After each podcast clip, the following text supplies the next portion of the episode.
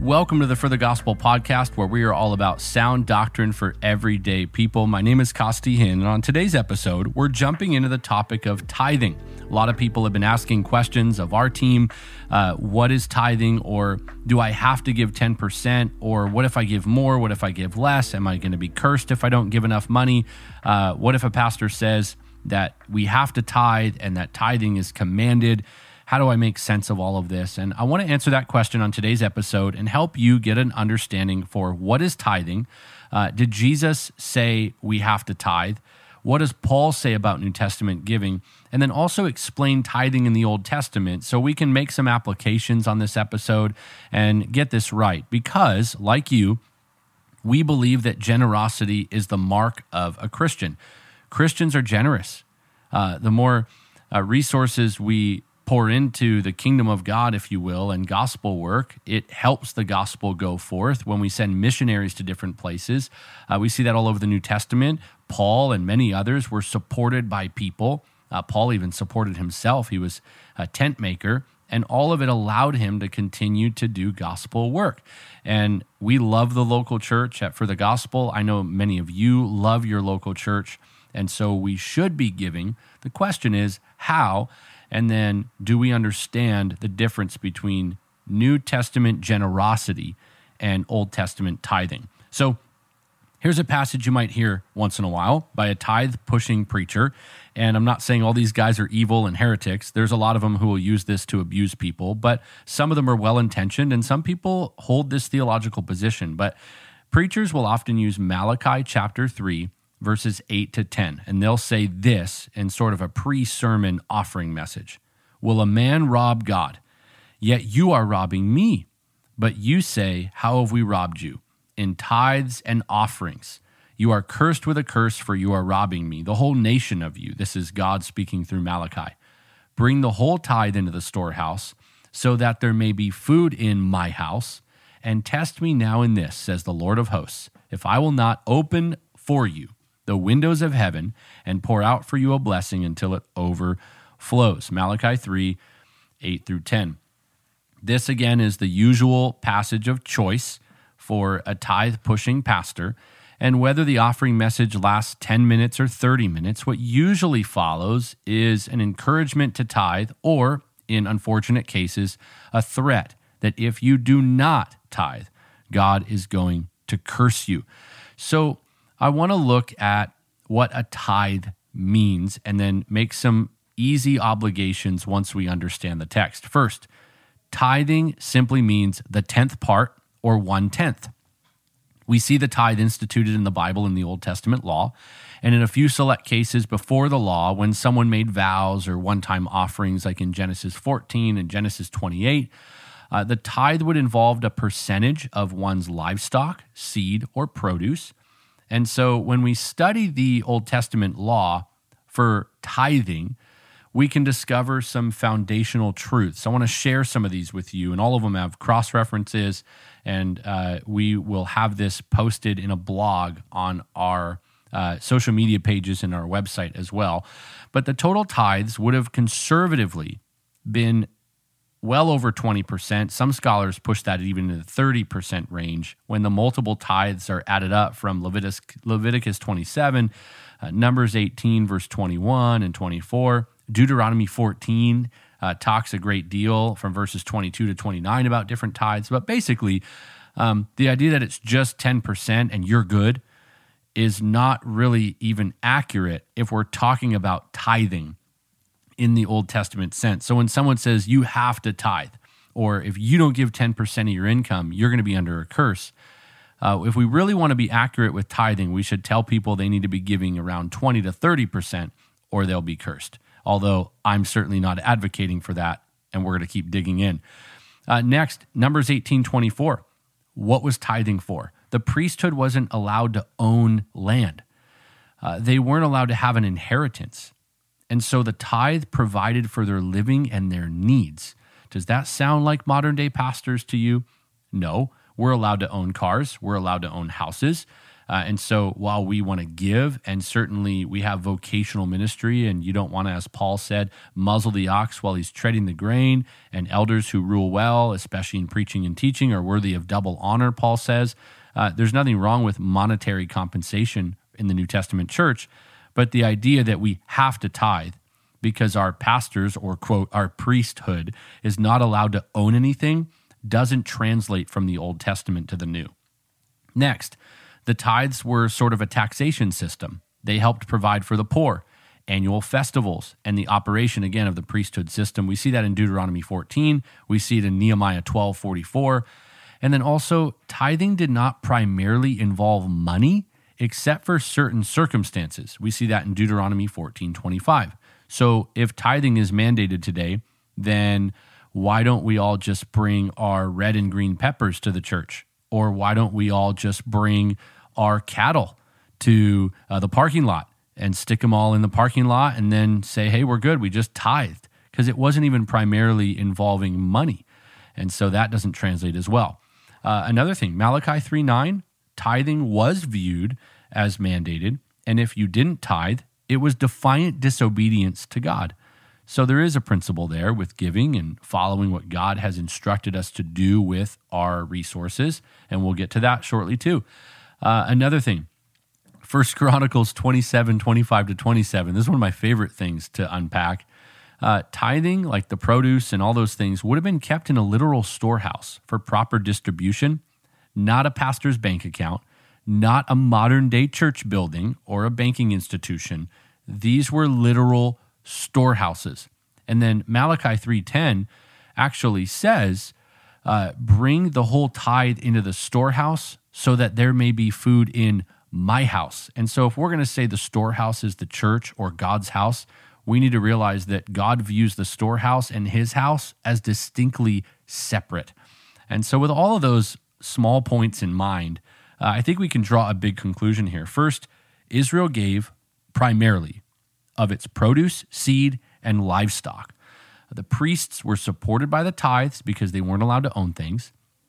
Tithing far exceeded 10%. It was law.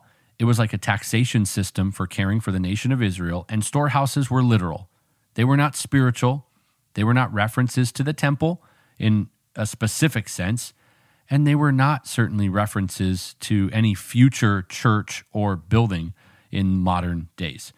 So that about squashes uh, as many misapplied teachings as you might hear. But let me go through a list of some ways that the tithe is misapplied today. Uh, some of these are more dangerous than others, but all of them are worth noting. Again, the storehouse in Malachi 3:10 is often taught to be God's house, the church, or the pastor's bank account. Uh, people will insist that a 10% tithe is law, but they'll leave out all the other, other other laws on tithing and offering. And so only give 10%. If it's law and it's mandated for the New Testament church, we need to be giving way more. Um, they'll teach that tithing is taught as a command in the New Testament and threaten people with divine judgment if they do not give first fruits offerings or 10% this and 10% that. Uh, tithing is sometimes accompanied by a special promise of like anointing or, hey, I'm going to uh, ask God to give you this and he will. And so we tell people at times in churches, you're going to get a job promotion, you're going to get debt freedom, or even the salvation of loved ones. That would be one of the more dangerous approaches to tithing and promising people things that the Bible does not say. Uh, another thing that people will sometimes do is they'll avoid Paul's instruction on giving and they'll favor teaching from the law on tithing. And sometimes people will conclude that because Jesus didn't denounce it, that we have to still do it.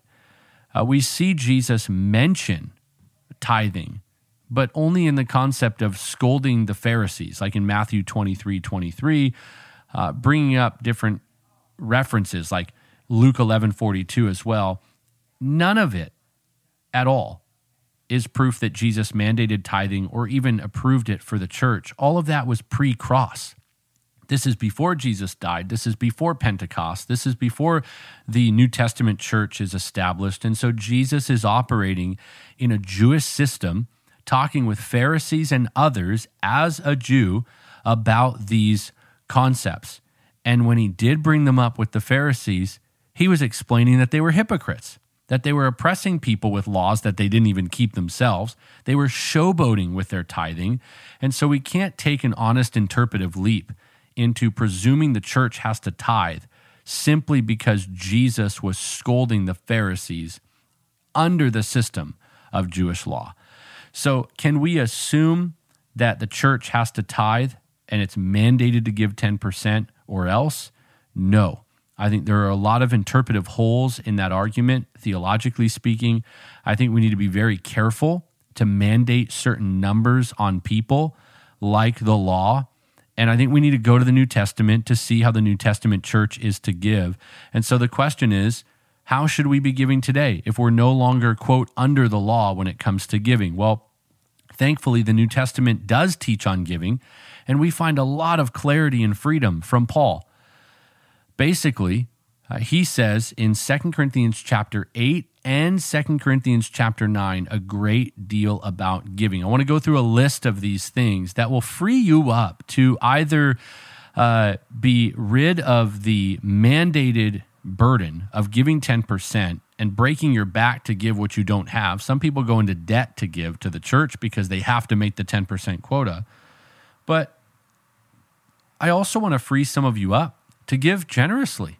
I was talking to a friend recently who was uh, explaining to me some of the challenges he has when he's talking to you know different people and donors and whatnot and he was asked a question one time by somebody who was incredibly wealthy and they said hey so if i give you know 4% to your nonprofit uh, I, am still good to give 6% to my church. I'm good, right? That still counts as 10% if I'm giving to, you know, your nonprofit and then my church. And my friend had the opportunity to shed some light on the heart of giving.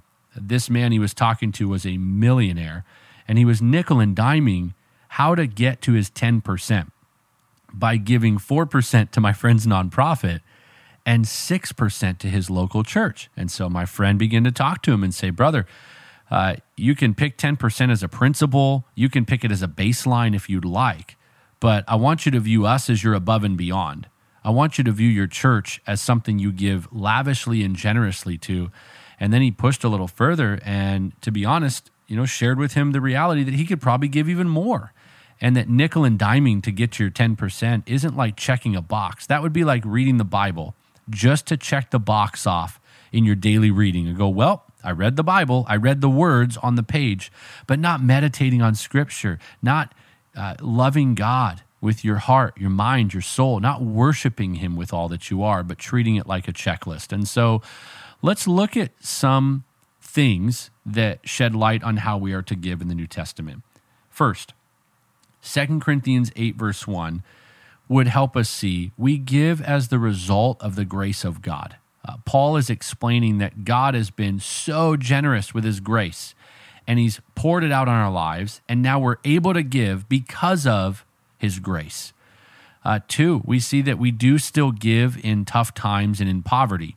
Second Corinthians 8, verse 2, and into uh, the rest of verse 2, and on through the chapter, you see the result of the church. Uh, these poor Christians who are so excited to give, and they're giving out of their poverty. And so that doesn't mean they went into debt to give. It just means that they were excited to give, even though they only had a little bit. It was so fun for them to participate in giving. 2 Corinthians 8, verse 2, and also chapter 9, verse 7 remind us that how are we to give? Uh, joyfully and cheerfully, not freaked out because the pastor threatened a curse, not nickel and diming to get to your 10% and be done with it, but joyfully, excitedly, seeing that God is using you and the resources He's given you, by the way, in order to further His work. Uh, fourth, we're to give based on ability. 2 Corinthians 8 verse 3 makes that clear based on what we've given the been given the ability to give if you will. So we're not looking at mandated percentages. This frees us up if the Lord has been very gracious in giving us abundance to give abundantly in our ability. And it also frees us up not to feel burdened or shame if we don't have a great ability to give right now, but we're just giving what we can. Uh, 2 Corinthians 8 3 as well points to sacrificial giving. Uh, people sometimes will say, you know, give till it hurts or whatever. Uh, I'm not saying that all of those type of cliches are the way we should always give in the sense of, you know, give your kids college tuition away, uh, you know, then it'll really hurt. That's sacrifice. No. But I'm saying there are times where we may go without in our lives in order that others may have. And so this will certainly be applied very differently in your home, in mine. The Holy Spirit will lead you in that. But it's important to ask Have I sacrificed lately for someone else? Is my giving a reflection of something that I have given up and I'm giving it away to someone else? Uh, another way to give 2 corinthians 8 verse 3 and chapter 9 verse 7 again you're seeing a theme with 2 corinthians 8 and 9 voluntarily not by way of manipulation or compulsion. You shouldn't be arm twisted forced.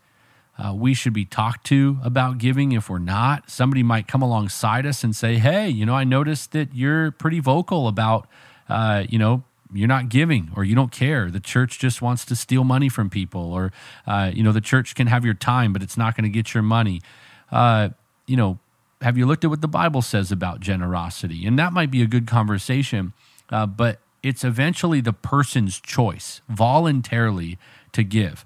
We don't want to manipulate or push people into compulsion. Uh, 2 Corinthians 8, verse 4, we should give with a sense of eager participation in gospel work. So you want to look at where you're giving. What is my money going towards? What is being accomplished? Is this gospel work? Uh, verse 5 of Second Corinthians 8 out of love for the Lord. Uh, Lord, I love you. I want to give to your work. Verse 6 of Second Corinthians 9 generously as the Lord provides. And Second Corinthians 9, verses 10 and 11 we trust God to replenish what is given so more can be given. You picture it like this uh, if the Lord puts something in your left hand, you keep your right hand open and you give with that hand. You never close one. It's like an ecosystem. I'm given so I can give. I am, quote, blessed to be a blessing. That is a statement that should never be far from our lives. The only reason we've been given anything is to give. We've been given resources. We've been given spiritual gifts. We've been given time. We've been given opportunity. All of these things are for the glory of God. And so we do have to look at our money not as something that is mine or yours, it's ours. We need to look at our money as something that God has given us as a manager. Uh, the Bible teaches that He owns a cattle on a thousand hills. He reprimands Israel in the book of Deuteronomy, saying, It is I or it is God who has given you the ability to earn wealth.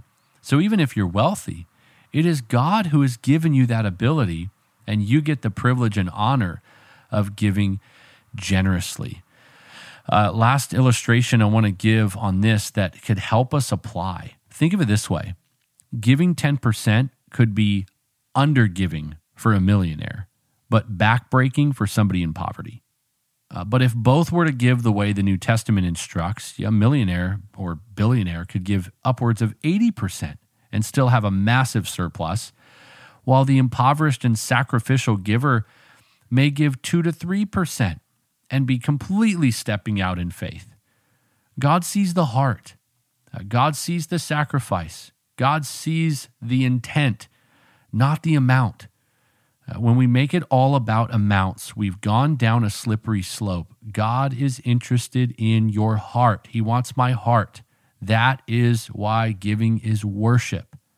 And so we don't need to worry about the numbers so much as we need to focus on our worship. Uh, some people may desire to use 10% as a baseline. Or I've heard of this before a group of leaders committing to giving a certain amount together to support the church. That's great. But none of this is mandated, quote, tithing. It's simply a commitment. So when I talk to Christians who say, hey, by way of principle, uh, I, I start my baseline with giving at 10%, and we've seen the Lord continue to increase and to bless us to be a blessing to others. There's nothing wrong with that. Uh, conversely, we should not be teaching people that, hey, if you give 10% exactly, just watch God is going to flood your life with more money and more this and more that. We should give like the Macedonians in 2 Corinthians 8 in 2 Corinthians 9. Uh, see that Paul is writing under the mandated guidance of the Holy Spirit Himself. And so we just need to trust the God who wrote the Bible, and we simply need to give the way He instructs. When we do that, it is refreshingly different than so many of the burdensome and Pharisaic mandates that people throw at us, just like the New Testament Pharisees were when Jesus reprimanded them and said, Stop putting burdens on people that you yourself don't even keep. The Macedonians were poor, they gave like they were rich. Uh, there's a pretty popular passage, 2 Corinthians 8, verse 9 and it says, He became poor that we might become rich. Prosperity gospel preachers will often use this passage to say, Hey, look, Jesus gave up everything so you could have everything. He became poor so you could be rich. Uh, that is about the worst hermeneutics you could ever employ to interpret such a simple passage. He became poor so we become rich means he gave his life. He become he became broke, if you will. He gave up the glory of heaven. He left the right hand of the Father so you could become rich with grace. He's talking about the generosity of grace. Jesus gave up everything for us. So let us give in the same heart and spirit as he gave his life generously. It's not about getting rich, it's about what we can give. Jesus was the perfect picture of generosity. And so when you think about giving, I don't want you thinking about mandated tithes and threats from God, and you're going to be cursed if you don't give 10%. I simply want you to be an immense blessing to your local church and think about the grace of God poured out on your life. Pray and ask God to lead you in your giving, and then give generously and sacrificially. And if the Lord has provided you with a great deal more, then by all means, Christian, give more uh, and trust God with the results. Uh, thank you for listening to this episode and digging in. I know that was some heavy material on tithing, but I hope that it blesses you. Uh, this article is in our blog queue as well. So you can check it out by clicking on categories and either clicking on money or tithing. And if you have an American Gospel subscription, there's a full video episode that I did for the Freedom series, and you can watch that as well and share that teaching with somebody who needs it. Uh, thank you so much for your support. Thank you to those who have been so generous with us above and beyond your local church commitment. We are grateful and we are committed to continuing to put out gospel resources to serve you well. For more, go to forthegospel.org. If this podcast continues to bless you, be sure to leave a written review that helps us with search engine visibility. Otherwise, uh, we'll see you on Instagram, TikTok, Twitter, Facebook, and the like. Keep on living and hey, keep on giving for the gospel and the glory of God. We'll see you next week with another episode.